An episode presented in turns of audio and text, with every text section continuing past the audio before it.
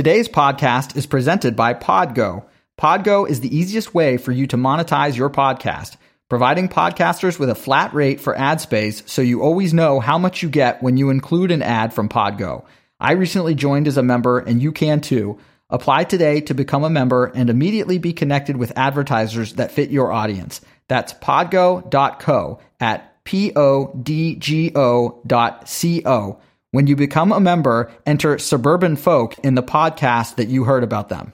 Your host, Greg Rodersheimer, is now a designated financial coach. If your financial situation is causing you stress because of debt, budgeting, or saving for retirement, and anything in between, contact me to discuss how I can coach you to financial success. Email me at greg at suburbanfolk.com or call me at 804 592 1871 for a 15 minute free consultation to get started with your plan health, travel, finance, parenting, and home improvement. This is the Suburban Folk Podcast. $250 a month into my child's 529 from the month that they start kindergarten. I should be able to pay for 80% of my child's college. Because I don't trust that most people will eat their vegetables. So usually our kind of standard is three servings of vegetables per meal. you take something like a, a two by six and you cut it with a circular saw. That's like a superpower. Those middle school years are not as fun, but at that age, they're still willing to talk to you. Welcome to the Suburban Folk Podcast. I'm Greg Rodersheimer, your host. In today's episode, I talked to Matthew Hongoltz Hetling. He's the author of the new book, A Libertarian Walks into a Bear. It features the town of Grafton, New Hampshire, and what happens when a group of libertarians come to town and try to make it their utopia. There's a lot of colorful characters, and by the way, there's bears as well. Matt is a freelance journalist specializing in narrative features and investigative reporting. He's been named a finalist for the Pulitzer Prize, won a George Polk Award, and been voted Journalist of the Year by the Maine Press Association, among numerous other honors. His work has been featured in Foreign Policy, USA Today, Popular Science, Atavist Magazine, Pulitzer Center on Crisis Reporting, the Associated Press, and others. Thanks, Matt, for joining the show today, and also thanks for giving me a preview copy of the book. A lot going on and a lot I'd love to unpack and get the behind the scenes stories about your time in Grafton and just how the story came together. Uh, How's it going for you? It's going great, Greg. Thank you so much for having me on. I love that uh, Suburban Folk podcast is growing by leaps and bounds, and I'm, I'm uh, really happy to be a part of it. we do our part here in uh, little old suburbia, so I appreciate it. And let's dive into your background a little bit as far as in journalism. And this is your first book. So can you also talk about what prompted the particular story and then just how it unfolded? Yeah, yeah, absolutely. Um, as far as my background in journalism, uh, I came to journalism relatively late in my life. I, I was in my 30s before I started working as a professional journalist, and so I already had some some kind of like life experience and some outsider perspective, I would say. Um, and that has proved to be an asset. You know, as I've kind of like uh, gone through journalism, I, I've uh, uh, achieved a lot of success in the field, and I was always wanting to, you know, write a book. You know, that was kind of like on my bucket list, uh, kind of a lifelong dream of mine. You know, I was working for various uh, different newspapers and magazines, and you know, kind of like trying to push the boundaries of the sort of writing that I was uh, into doing, you know, kind of like more long form narrative writing. And I was working for my daily newspaper called the Valley News, uh, serves the Upper Valley region, uh, which kind of like is split by the Connecticut River on the border of New Hampshire and Vermont. And I was sent on an assignment to go down and interview a woman who was having a hard time. Uh, she, she was kind of like having a, a fight with the VA over whether she could access her veteran benefits. And while I was interviewing her about that, you know, I drove down there and it's a, a small New England town, you know, so there's a lot of trees, you know, not, not too many people, not too many businesses or anything. And I went into this woman's house and she was very gracious, you know, and invited me in, kind of eager to have someone to talk to about this problem and, and this war that she'd been fighting uh, against the VA. And so, yeah, she's kind of like showing me around her house, and there's a bunch of cats in there. I'm just kind of like chit chatting about the cats because I, I, like animals and I like cats. And she says, uh, just kind of offhandedly, Oh, yeah, you know, um, uh, I used to let these cats outside, but that was before the bears came. And I was like, wow, that is a really interesting statement. You know, so I was immediately like, who wants to talk about veteran benefits when we can talk about bears? Uh, so let, let me uh, let me zero in on that a minute, and please uh, please explain that statement. And so she told this uh, kind of incredible story of how the bears in the town of Grafton had um, become much more bold and aggressive uh, than they had in Grafton in the past or in other places uh, in this woman's experience. And her own personal issues with the bears began when she was out in her backyard and she's uh, just kind of enjoying a summer evening with a, a f- three kittens kind of wrestling each other in the grass. And a bear comes charging out of the underbrush and grabs up two of the kittens uh, in its mouth and proceeds to kind of like bolt off with them. Uh, and then she sees it a moment later, kind of like emerge on the far side of the underbrush at a, a safer distance. And it and its cubs are eating her kittens. Uh, and so it's kind of like, you know, a little absurd, a little horrific. Um, if you have a very black and bleak sense of humor. You might find that uh, comical in some ways, but she was certainly horrified and disturbed. That kind of started a pattern of bears eating cats in this community. Uh, which was just one of many unusual behavior behaviors that they exhibited. It worried people because there was kind of a working theory that cats were kind of like a gateway drug to eating people and so, so they really didn't want to let the, the Bears get out of control. Yeah, what a turn. And I agree, Bears are way more interesting than just talking about the VA. Real quick question, just even going back to the career change, because we focus on that uh, somewhat regularly, actually, especially when we do finance. What were you doing up to that point, and what made you uh, pull the trigger and go into uh, journalism in your 30s? Well, when I was a kid, I always wanted to write for a living, um, but I never really, never really saw a path to make that a reality. I, I guess you would say. You know, I, I, kind of like my school grades were not very impressive.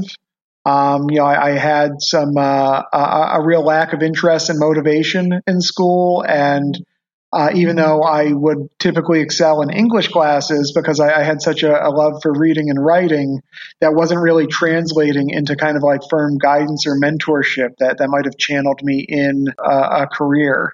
And so I really wound up kind of like adrift where I did a variety of uh, service jobs. I got really into uh, student politics uh, when, when, I went to college uh, and kind of started a student newspaper out of uh, out of that interest, uh, but it folded as a business venture. And then I transitioned into like a five year career as a uh, poker player, where I played online poker, and that was uh, dicey, no benefits.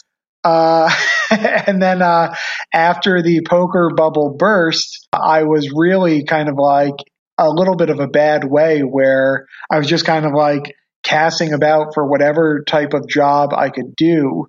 Uh, so I, I, was not employed full time. I, I was stitching together an income from all of the jobs that you could get with no criteria. I would be one of these guys at the uh, Sam's Club with a hairnet on offering free samples of cheese or dispensing like Tylenol uh, to seniors, all those sorts of jobs. I did some social work for a while, which surprisingly has a very low entrance bar and, and does not have the sort of yeah, society doesn't value that job as it should. But you know, I, I, worked with children who had developmental issues, and so I was just kind of like you know casting about for those sorts of jobs. And my wife uh, suggested that I write an article for uh, the local newspaper. That you know, basically, I go to them and see if I could do some sort of a freelance one-off piece for them. And so I wrote a newspaper article for thirty bucks that experience was really rewarding for me. Uh, you know, I, I wrote it about the, the local movie theater that was having a hard time converting to, to digital projectors, uh, which was the story for a lot of theaters at the time. That kind of led to me pursuing other writing opportunities with local newspapers, and that eventually landed me a full time job uh, at a very small rural weekly newspaper and that was kind of like when I when I got rolling. Lesson to be learned for folks is you hear about people saying be careful of a backup plan because you'll just default to that backup plan. And uh, based on the jobs that you're talking about, I'm guessing you didn't really view those as a backup plan at all. So once you found the niche in writing, uh, you were probably pretty all in, is what I'm hearing. I enjoyed a lot of the other goofy jobs. You know, like I, I, drove a taxi for a little while. At the same time, there was a very difficult needle to thread when it came to just paying the very basics and bills, you know, and so my wife and I were really struggling financially to, to the extent where, you know, we, we were uh, counting pennies at, at, Walmart trying to figure out how many meals we could make out of beans and rice. You know, it was very, very tight for a while there. Yeah, writing was it, it, seemed like a path where I could grow professionally. You know, like, like there was a future in it, uh, which is kind of ironic because the the journalism industry is is uh, struggling so much as a whole. But you know, I I kind of like had a foothold in, and I was clicking very quickly with kind of like what the job requirements and skills were. So I was like excelling right away. And that was giving me a lot of good uh, feedback. So that, that was like a life preserver that, that had been thrown to me. And I, I just clung on to it and, and paddled for all I was worth.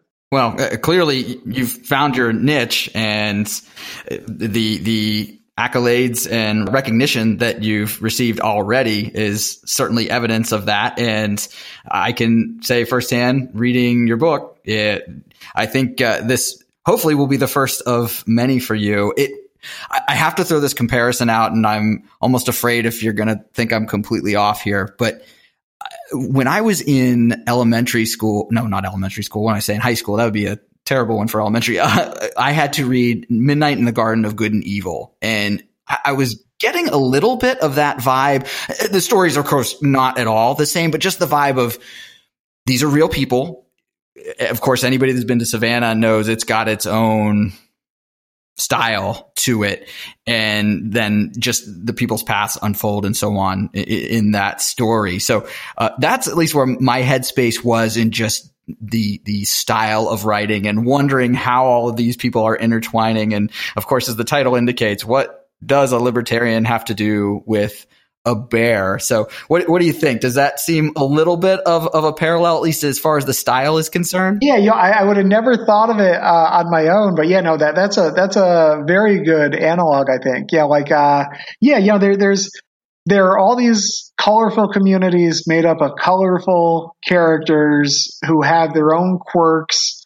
And as much as America is becoming like a, a very uniform place with, with the same strip malls and gas stations, uh, there are still very local, regional stories and, and cultures emerging that, that are very much shaped by kind of like the weird and unique circumstances where they are. And so I think that's what we see in the Midnight, uh, the, the, Garden of Good and Evil. I hope that's what people see in the town of Grafton, uh, which I uh, I describe in the book. Yeah, there's uh, there's weird stuff going on and people are not cookie cutter uniform. People are nuts.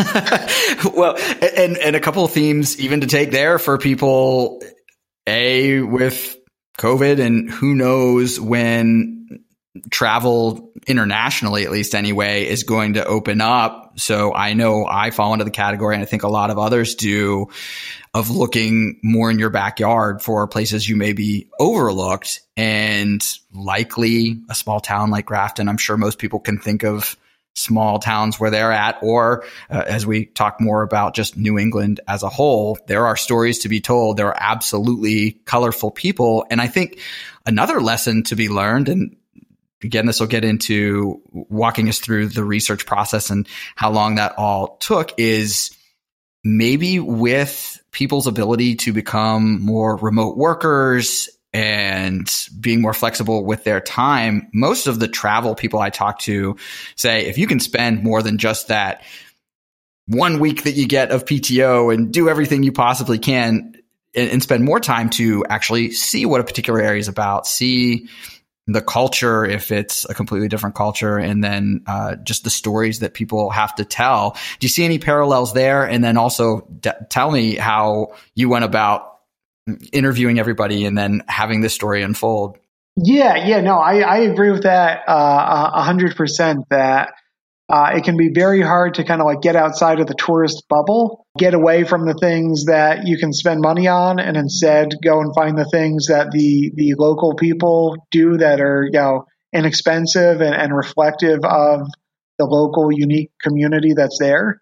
Uh, and in Grafton, it's actually in many ways, you know, in the broad strokes, it's very like a lot of other small New England towns. And so, if folks are, are traveling uh, in that region, there are just endless, beautiful little hamlets, you know, kind kind of like nestled in the woods where they have their local trails that are uncrowded, can lead to some breathtaking views and natural wonders to see. There are local swimming holes. Well, one of the things that makes New England unusual is that communities kind of get together for these annual town meetings or special town meetings where they're actually like the entire public is getting together in the same place at the same time and kind of debating issues like whether or not the town should be buying a fire truck that year, you know, or, or whether uh, the old one can can be repaired uh, to get through another year. And so there, there's this real kind of like sense of um, control over one's own destiny they're bound to, to a great extent by federal and state laws, but at the same time, like they, they have a lot of say in how they should approach life and community and issues like liberty versus safety and all of that. And Grafton is a great example of that. Yes, as is loud and clear again as, as the stories unfold. One other uh, before we get into some of that, comparing to what's going on now, nobody, of course, could have seen what was happening from the very beginning of the year and where we are. But now that it has unfolded, do you find any parallels or I hate to say ironic, that's probably not the right word, but with uh, the different personalities and the extreme version of people wanting to be libertarian and, and how that might affect somebody else.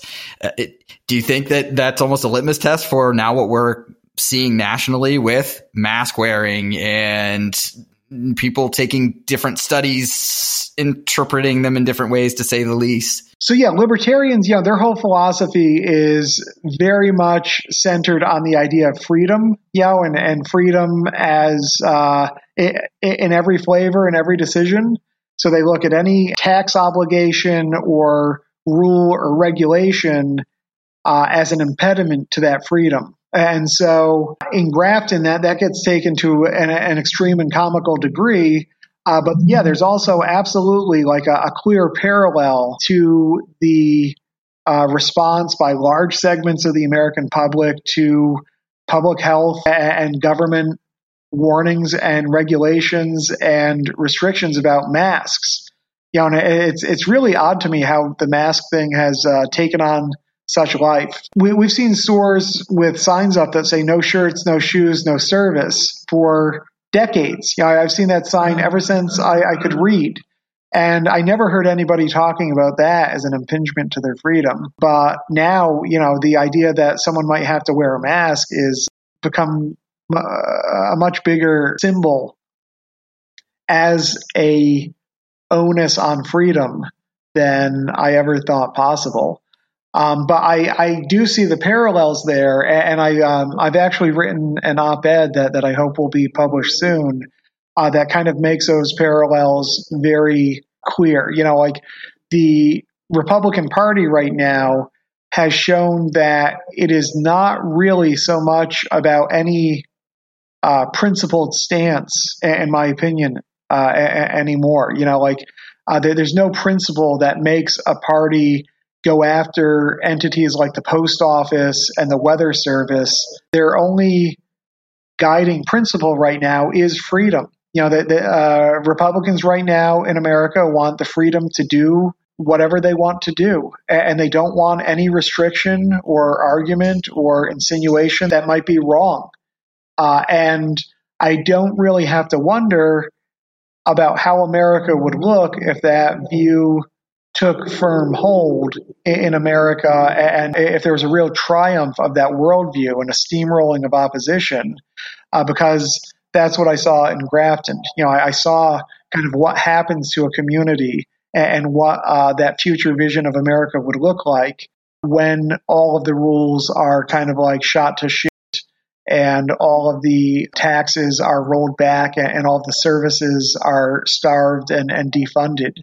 And it's, it's not a very appealing portrait. Or even just on the topic of logic, because I'll even raise my hand and say that on a lot of areas, I would describe myself as libertarian. Again, not to the degree as is described by the, the folks that are profiled, but continuing that mask comparison that that's a great point. That there you are required to wear pants when you go out, or you can be arrested for indecent exposure. And, and, right, so why is that necessarily going to be any different for masks? But also on the other end, uh, for example, we've done a number of episodes at this point about uh, schools and the effects on kids, and uh, I actually we opted to put our kindergartner into private school when they public school decided to do all virtual. And basically, my premise is uh, you can't convince me that, that a f- five year old is going to really get much out of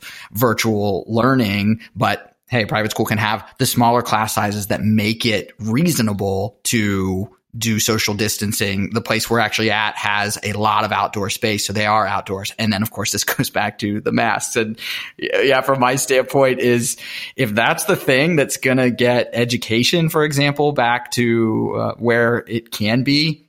Please let's let's let's do that. But, but where I'm going with that is, you know, I, I assume that's logical, and and I think that's another loud and clear as we go through the different people that come to Grafton, what they perceive to be logical and what they perceive to be part of their freedoms and rights doesn't necessarily jive with the other people. And of course, it very much doesn't jive with some of the basic uses of government a la roads and fire departments and things like that. And you, you people I think maybe take for granted how quickly things could devolve uh, if if everything was was out the window. And and then back to your point as well that taking a small town like Grafton you can see that as a as a use case as an extreme. And I assume that's of course no accident that that's why the bears are in there as well. Well, it doesn't get any more extreme than being eaten by a bear. something that you're worried about. Uh, it, it, doesn't get any more final and horrific than that as, as a warning sign. So it, loud and clear, I think the message is there.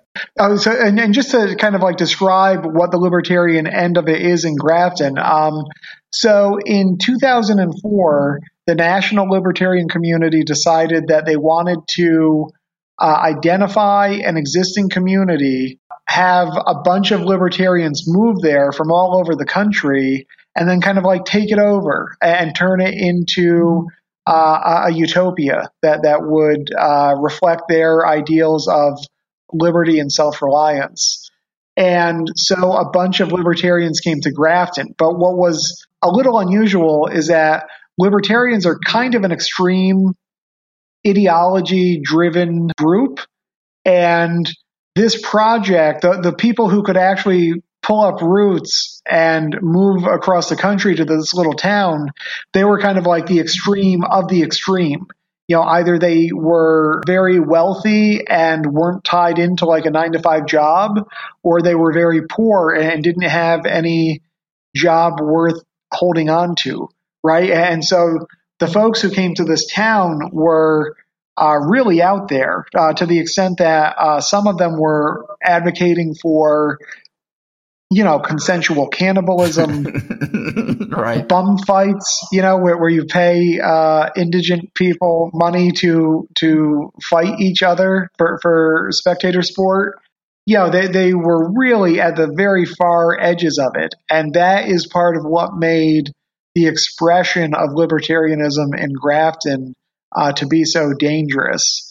And the tie into the Bears, uh, w- which we get to, uh, you, you, might get to this uh, in a little more depth later, but um, is that because they weren't following state recommendations on how to manage bears, they were kind of unknowingly shaping the culture and the behavior of the bears that lived in that community because it, it was a shared environment with these big dangerous animals kind of uh, living in the town as well. Clearly and and uh, the way you've laid out the book you can sort of see something coming. Now i have to say uh, this is again just me as a reader.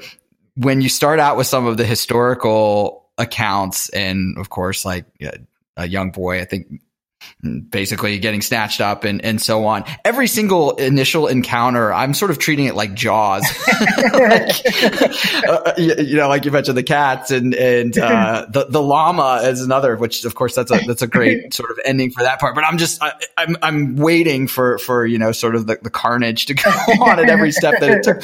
It took me a while to, to step back and, and get more into I think what you should really be taking out of it of, of some of those social themes and, and, what should be out there. But, but I will, I will say, I'll again, jokingly, because it's, it's well laid out and I appreciate all of the historical pieces in there. But, uh, you, you threw me off at first in, in the beginning sort of elements. Yeah. Yeah. No, that, uh, well, thank you for reading it and, and, thanks for saying that. Yeah. It is like, it is kind of funny in that, um, uh, I really go deep into the history of the town and kind of show like why Grafton was unique, you know, like uniquely situated to be chosen for the site of, of this uh, uh, social experiment. And people, uh, yeah, my, my editor at, um, at the publisher said, you know, you could say that this is a story about people, but you could also say it's, uh, you know, you can equally say that it's a story about bears, you know, so it, it really is kind of, um, weighing those two, those two uh, camps against one another. So, uh, folks who are there purely for the bear stuff, uh, they're, they're going to learn a little something about uh, society and culture as well. And those who come in, you know, wanting like a meaty political story, uh, they're going to get some exciting bear stories. yeah, yeah, exactly. Absolutely. Well, again, I, I'm taking a big detour here, I know, because I want to get back to just – when you're having to really hit the pavement and get all of the research. But one other parallel that I want to get your thoughts on, like you said, there's all these out there people that pick this town to come there. Now, granted, it's not a big town. So I guess relatively speaking, you're not affecting the lives of a, a huge amount of people. But speaking of other paranoia and fears that are being stoked in today's world, of your community being taken over uh, and and you have nothing that you can do about it. And gosh there's been the different stories of you know people talking about their guns and, and so on and so forth. Uh, similar question. Do you see also parallels there to what the libertarian group did to say we're coming to this town and obviously they're not asking anybody else in the town how that's going to affect them and what's going to happen do you think you almost could have an adverse effect there that somebody would read it and say oh my gosh it happened in grafton uh, maybe a different group of people than uh, uh, than maybe other people are afraid of but it could happen. Well, like this could be a, a blueprint for uh, for nutty subcultures to come and take over. exactly. Yeah. To just exactly to pick pick out a place and they just oh, come in and there's nothing you can do about it. I, I hope not, uh, Greg. um, I, I, suppose you know uh, you you could uh, uh people might also uh, use my book to smack one another upside the head. And I hope, I hope I'm not blamed in either case.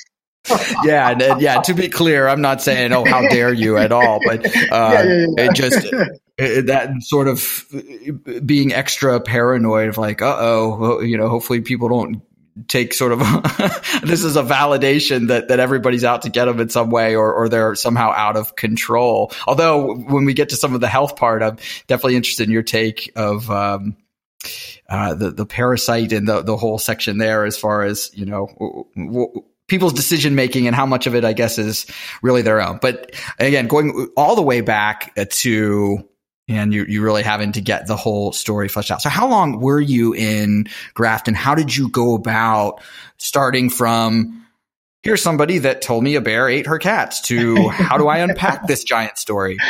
Well, like when I heard about the bear cat story, I was really like just so tickled by it and so taken by the idea that bears were, were doing this. And I thought that there were some interesting things there to be said about like the extent to which people were being manipulated not only by the bears but by the cats, you know? And so uh, I started knocking on doors in the town and asking if they had other bear stories. You know, like I'm interested in, in bear stories in Grafton.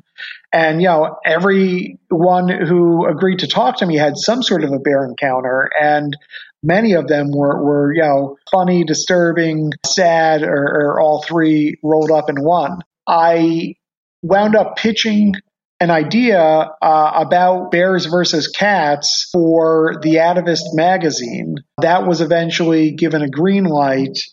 And so I spent probably about six months researching that article pretty heavily. After I wound up writing that article, it, led to the opportunity to write the book. And so then I went back to Grafton and I spent another, you know, six months talking to people there and uh, knocking on more doors and doing more kind of like on the ground research or, or yeah, reporting it as a journalist might say. It was really kind of like divvied up, but you know, for a long time, I would just kind of like drive down there on a Saturday to kind of like see what's going on in Grafton today, bop around town and, and talk to people and stop in at the library and, and what have you. Forgive me if I missed the part of when going from like the bears and cats did the concept of the the libertarians coming in and and the changes to the town when did that first come up in your research and, and become like a, a primary part of the story? It didn't take me long to start. Uh, once I started seeing this bear behavior being different from other bear behavior and other similar communities, it didn't take me long to start asking like why that was the case. And so I spent a lot of time trying to figure that out. And eventually I was led to examples of human behavior that seemed like very good candidates for the causative factors of the bear behavior. And yes, I'm talking about people not managing their waste streams uh, or their garbage streams and, their bird feeders and stuff properly, uh, and therefore kind of like teaching bears that houses are, are good places to come to for food. And then there were other people who were actively feeding the bears for the joy of watching them eat the discussions about why people weren't following state guidelines and were making all these calories available for the bears led me to the realization that they viewed those recommendations as impingements on their freedom. You know, the, the back off government. You can't tell me whether or not to leave my bird feeder out. And that, that was just, you know, so, so odd to me. It kind of like, you know, gradually dawned on me uh, that this culture that I was seeing uh, of uh, kind of anti-government uh, sentiment was a direct result of the Freetown Project, which was, you know, the only other big, unusual landscape shifting event that, that had happened in that town. Comparing Grafton to the rest of New Hampshire, you mentioned that New England is full of small towns with colorful stories that probably are worth exploring for people that are doing their travel. What's your sense, or how can you compare that to just, I guess, New Hampshire as a whole? Like, is everybody have that live free or die slogan sort of front and center no matter what conversation you have or does does grafton in particular really stand out as just completely different. I would say New Hampshire as a whole definitely leans that way. They're a little odd because they're in New England, so there's kind of like a a leftist tilt to New England, but they're also really into the idea of freedoms and the way that you know maybe uh, we might stereotype Texans as being right. Yeah, that they re- really you know, get get off my back. And also, what's unique about New Hampshire is that not only does it have that lovely tradition of communities being able to shape their own destiny to some extent at town meetings where every every citizen in the town can get up and uh, argue over whether or not the roads ought to be plowed tw- 20 times a year or 30 times a year. You know, that they, they can really get involved with the nitty gritty of, of the, the rules and details of their lives. So that's a very empowering kind of landscape to grow up in, uh, a laudable one, I should say. And then also on top of that, you have New Hampshire's status as first in the nation primary. So they are used to presidential candidates and vice presidential candidates coming to their state, spending you know hours and hours and hours in active discussions with the citizenry of New Hampshire. So, so New Hampshire is, is unique in that uh, you have a lot of citizens who are very empowered, for, for better and for worse, uh, and who take that, that dedication to freedom very, very seriously. There was a Jehovah's Witness who wanted to block out the or die part on his license plate, you know, because the license plate said live free or die and, and went against his religious principles. So he, he blocked it out and, and they threw him in jail. It's very deeply ingrained. New Hampshire is unique in the nation. And then Grafton itself is kind of unique to New Hampshire because, as I say in the book, once upon a time, did not want to be a part of New Hampshire at all. They want they were so anti-tax that they voted to secede from New Hampshire and the rest of the United States so that they could join Vermont, which at that time was an independent republic that had no taxes at all. And they were so like anti-tax even back then that that's what they wanted to do. And when New Hampshire kind of like reasserted control over them, it was a little bit like having like an occupying force, an, enemy occupying force. And that created like a legacy that has kept Grafton in an anti-governmental attitude uh, for forever. You know, ever since colonials came in and, and took the land from the uh, native Abenaki. Which again goes back to I appreciate the amount of history that you have in there. And yeah, that's right. It was uh, from the very beginning and sort of this uh, prolonged chip on I guess the people's shoulder that never necessarily went away. Again, maybe even another another lesson learned that. Uh, gosh, I don't want to say get with the times. That sounds terrible, but but you know things evolve. Things evolve, uh, and, and, so it makes sense for for people to, to to go along with change that could possibly be changed for the better. Actually, that also made me think of something else that that kept being an image in my mind as far as people working together is I just kept thinking of evolution. Uh, Lair, you know, at some point in evolution, you got to assume that apes said, Hey, if we work together, we're not going to keep getting eaten by these creatures.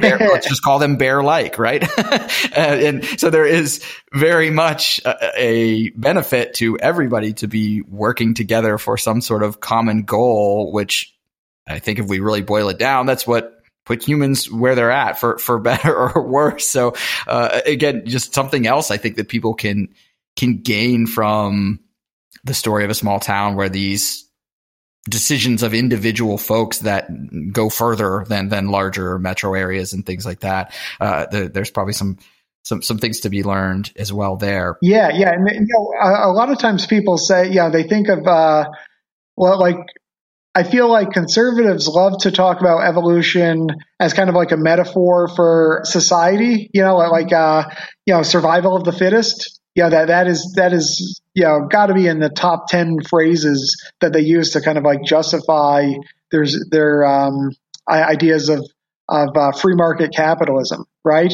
Well, yeah, survival of the fittest. Yeah, so if, if somebody gets old or and infirm and, and uh, falls by the wayside, that's on them. But in fact, nature is equally full of examples of communal uh, civic, if you will, cooperation within species and even among different species. You know, we, we've recently learned that forests are actually sharing uh, nutrients among all the trees in the forest and mushrooms, kind of like shuttling it back and forth underground through this like network, uh, so that they can all thrive together.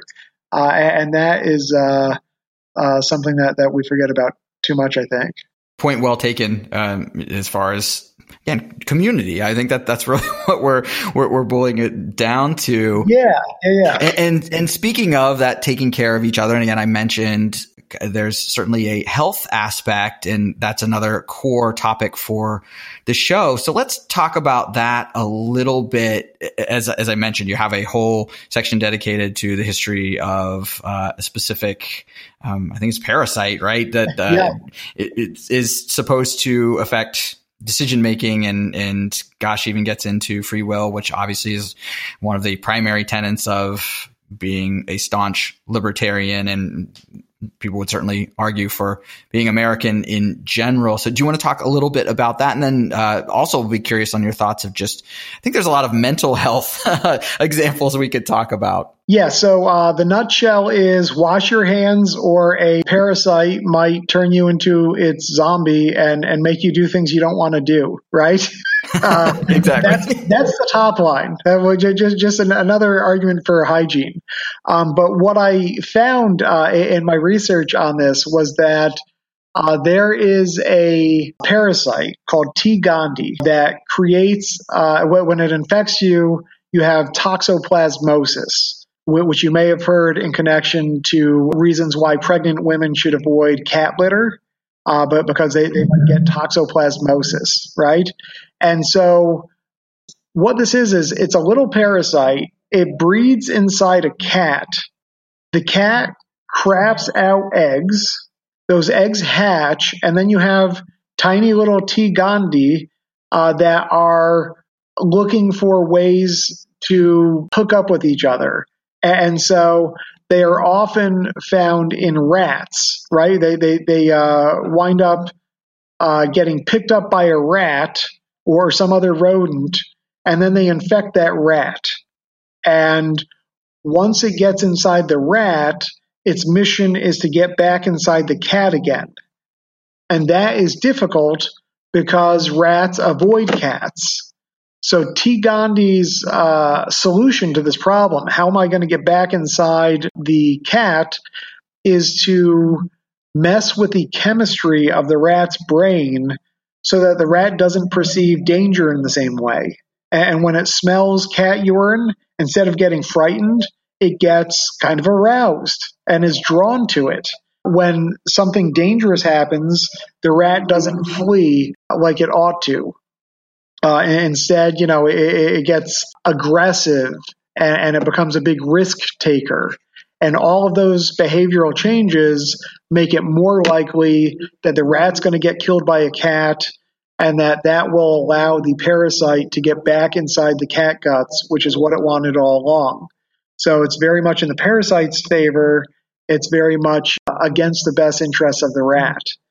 And so, what's really interesting about this parasite is that it doesn't just affect rats, it affects almost any mammal that you can think of, uh, including both bears and humans. If you come into contact with this parasite, it can get inside your body and then it will wind up heading up into your brain and it will alter your brain's chemistry so that you become more of a risk taker. If you're susceptible to like schizophrenia, this might make you more susceptible. It, might cause you to get into car accidents more often because you become a more aggressive driver. And just like the rat, you don't perceive risk and reward in quite the same way, way anymore. You're you're more prone to bold, aggressive behavior.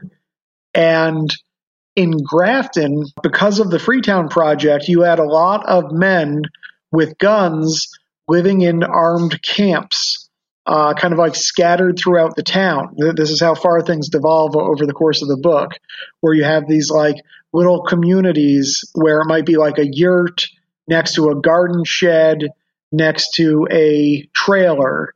And these guys are living here uh, and those things. And then, you know, maybe right across the mountain, you got Tent City, where you got a bunch of guys set up in tents. And then maybe in another one, you got some uh, campers set up or, or, some little cabins.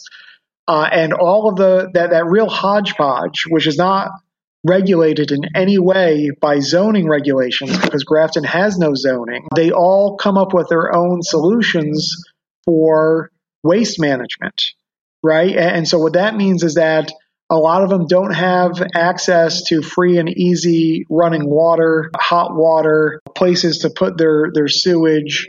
And that is a very fertile breeding ground for these parasites. It makes them more likely to get infected. Because bears are so omnivorous and they're not above scavenging on things, bears are actually one of the other animals that's very likely to be infected by uh, T. gondii. And if you have a bear that's eaten a cat, well, then of course that bear is at a much higher risk of being infected and becoming more aggressive than in any other case. What I learned and, and what I uh, talk about in the book is the very high likelihood that a lot of the brinksmanship between man and bear in this town is actually being driven by, you know, uh, kind of like unconsciously and unintentionally by this parasite dwelling inside their brains. I'll be honest. I, I kind of want to just end on that story because I'm, I'm laughing as as you are very um, matter of factly going through the details. You know, bears eating cats. I'm I'm chuckling to myself, and and that's again I think encapsulates just again the tone and everything that's going on in the story. But I, I will so, uh, wash your hands, kids. Yeah. yeah. So, but I, I will try to uh, hit maybe that last part of, I guess, on a serious note.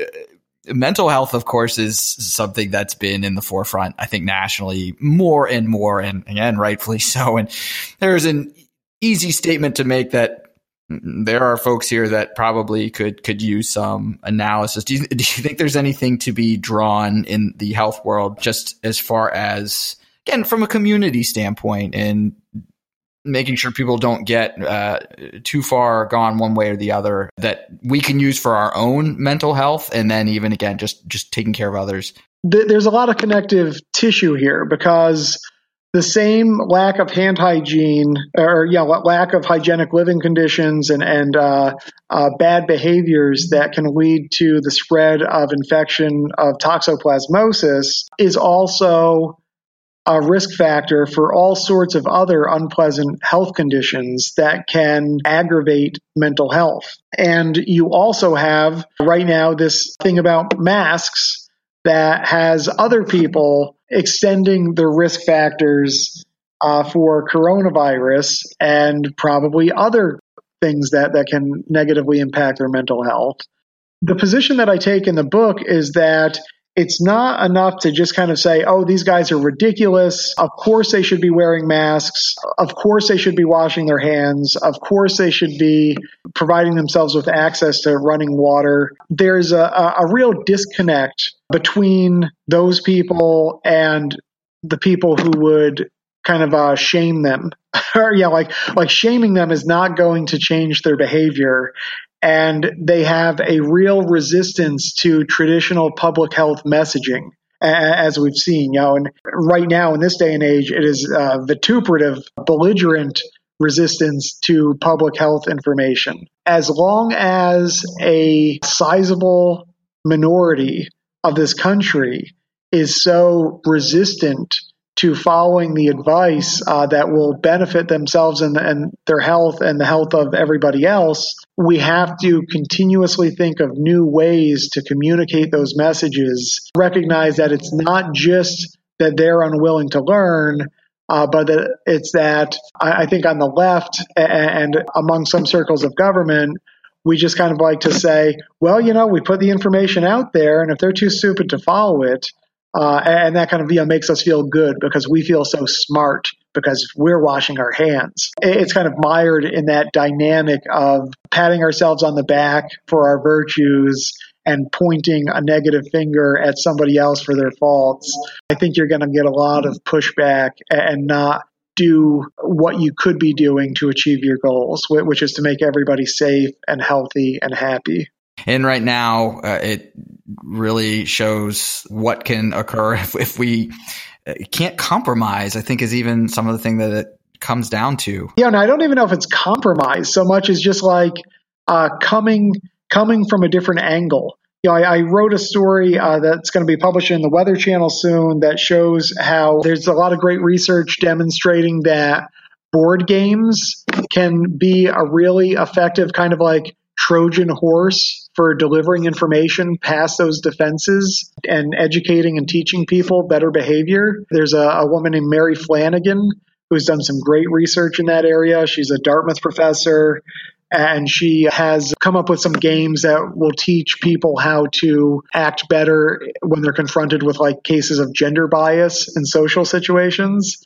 So like there there are ways to teach that are that that go above and beyond uh, just kind of putting the information out there. And, i think we, we have to get very smart about how we're going to make sure that the kid who's playing video games and maybe uses a bigoted term and then is called a racist or a homophobe does not, in his defensiveness, automatically discount all racism and, and, and bigotry.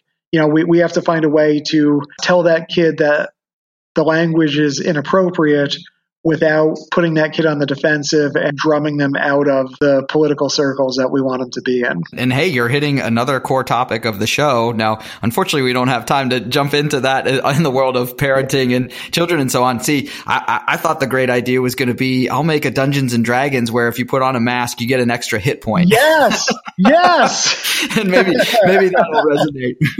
but uh, Matt, before I let you go, do you want to go ahead and give your contact information, maybe where people can find you on social media? And of course, people can get the book on Amazon, but if there's other ways that they should go out and absolutely get your, get a copy of your book? Yeah, yeah, yeah. Thank you so much, Greg, once again for having me on. Yeah, people, I, I hope you buy this book. Uh, I put a lot into it. I hope folks who read it will laugh and learn a little something and then hopefully laugh a little bit more. You can find it on Amazon. It's called A Libertarian Walks Into a Bear. If you prefer not to support the Death Star of retail, you can go to IndieBound, which will uh, give you the Amazon experience while connecting you with your local independent bookstore. and you can also just walk into your local bookstore or call them up. They would be so delighted to hear from you uh, and have you ask for this book and uh, get it into your hands. For me, myself, I would love if you followed me or checked in with me on Twitter at HH underscore Matt. I've recently run a song contest on my Twitter account and am in the process of telling 50 crazy bear stories that have happened in the last couple of months. Uh, so, so there's some uh, fun stuff to do. And I would also love to get an email at my uh, Gmail account, which is matt.honghet, H O N G H E T, at gmail.com. Perfect. And of course, I will put all of the links into the show notes to make it easier for folks to uh, get a hold of you and as well as get a copy of the book. So again, reminder, A Libertarian Walks Into a Bear. It's a fun read, informative read, funny read. So I think it appeals to any and everyone and will, will hit some interest that you have. Matt, I really appreciate you taking time out of your day to join me today, and we'll be in touch. Greg, thanks so much. I hope everybody has a great day. If you enjoyed this episode, please leave us a review on Apple, Spotify, Google Play, or wherever you get podcasts. If you'd like to be notified of future weekly episodes, please hit the subscribe button. If you'd like to help us even further, visit suburbanfolk.com and you'll find a donate button where all the money goes back into the show for you. Thanks for listening. Suburban Folk is part of the Pod All the Time podcasting network with 12 other great podcasts. Head over to suburbanfolk.com for links to their shows. We're also part of the Ring Media Network. Go to ringmedia.com to learn more. That's R R I N G media.com.